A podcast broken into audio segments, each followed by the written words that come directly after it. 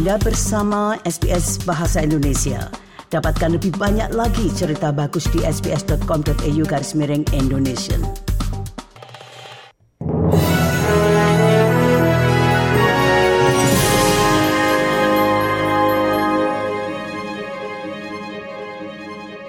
Berita selengkapnya. Ratusan pengunjuk rasa muda turun ke jalan-jalan di Yerusalem pada hari Kamis kemarin guna menyerukan pembebasan sandera yang masih di sandera di Gaza. Unjuk rasa tersebut pendengar diorganisir oleh pemuda dari Kibbutz Kfar Aza, salah satu dari lebih dari 20 kota dan desa yang diserang oleh Hamas pada hari pertama konflik.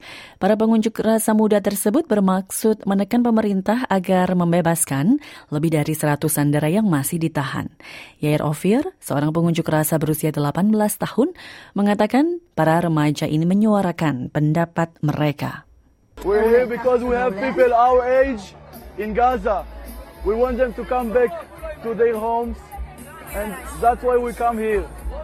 We want them to, to come back, and uh, that's why we're here. We want to share our voice of the, of the teenagers.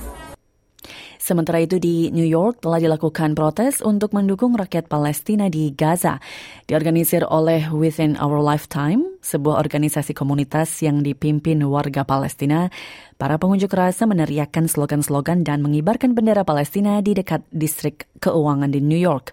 Pasukan Israel telah meningkatkan serangan di kota terbesar di selatan jalur Gaza dan juga sebuah kamp pengungsi utama setelah Kementerian Kesehatan yang dikelola Hamas melaporkan lebih dari 21 ribu orang tewas dalam perang selama 11 minggu. Para pengunjuk rasa ini meneriakkan slogan-slogan di pusat kota Manhattan untuk mendukung rakyat Palestina.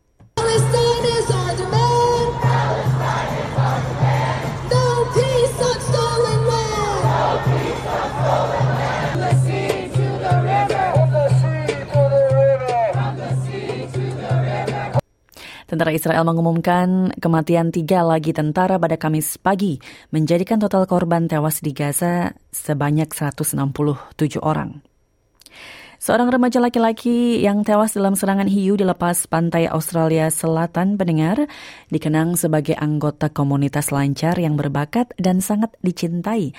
Remaja berusia 15 tahun ini diduga mengalami luka fatal akibat hiu putih saat berselancar di Ethel Beach yang terpencil di wilayah York Peninsula di sebelah barat Adelaide pada hari Kamis sore.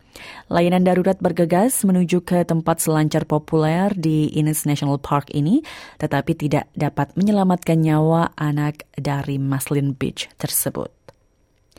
Seorang pria berusia 52 tahun telah didakwa melakukan tindakan tidak senonoh di depan para gadis remaja di Melbourne.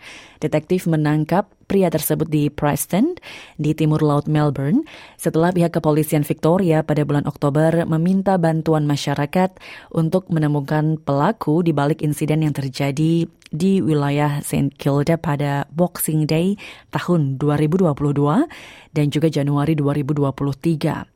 Kedua insiden tersebut diduga melibatkan seorang pria yang mendekati para gadis remaja kemudian mengekspos diri dan melakukan aksi cabul.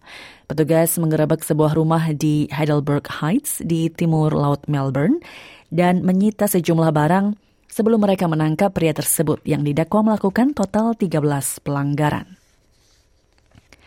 Analisis dari NRMA mendengar mengenai harga bensin pada tahun 20 2023 di seluruh Australia menunjukkan bahwa para pengendara kendaraan bermotor ini mampu menanggung dampak dari fluktuasi harga minyak dunia.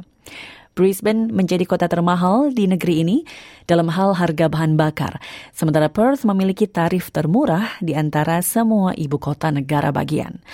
BBM biasa tanpa timbal ini rata-rata berharga 193,4 sen per liter di Brisbane dibandingkan dengan 183,9 sen di Perth. Adelaide, yang memiliki salah satu stasiun layanan independen terkuat di negeri ini, mencatat harga termurah kedua pada tahun ini yakni sebesar 186 sen per liternya. Malam tahun baru bisa jadi merupakan malam yang basah di sebagian wilayah timur Australia. Dengan cuaca yang lebih buruk ini diperkirakan terjadi pada akhir pekan. Badan Meteorologi mengatakan hujan dan kemungkinan badai petir yang telah melanda bagian timur negara uh, ini dalam beberapa pekan terakhir diperkirakan akan kembali terjadi di New South Wales dan Queensland pada hari ini. Wilayah timur laut New South Wales akan mengalami curah hujan terbesar di negara bagian ini dengan badai petir yang terisolasi dan mungkin juga parah menjelang malam tahun baru. Hujan yang tersebar diperkirakan akan terjadi di wilayah lainnya dengan kemungkinan adanya badai. Queensland juga diperkirakan akan dilanda cuaca basah dengan hujan dan badai petir terisolasi diperkirakan terjadi di sebagian besar wilayah negara bagian tersebut, kecuali di sisi barat daya. Ada kemungkinan juga terjadinya badai petir yang berbahaya di sisi tenggara negara bagian tersebut, disertai angin yang merusak, hujan es, dan curah hujan yang tinggi.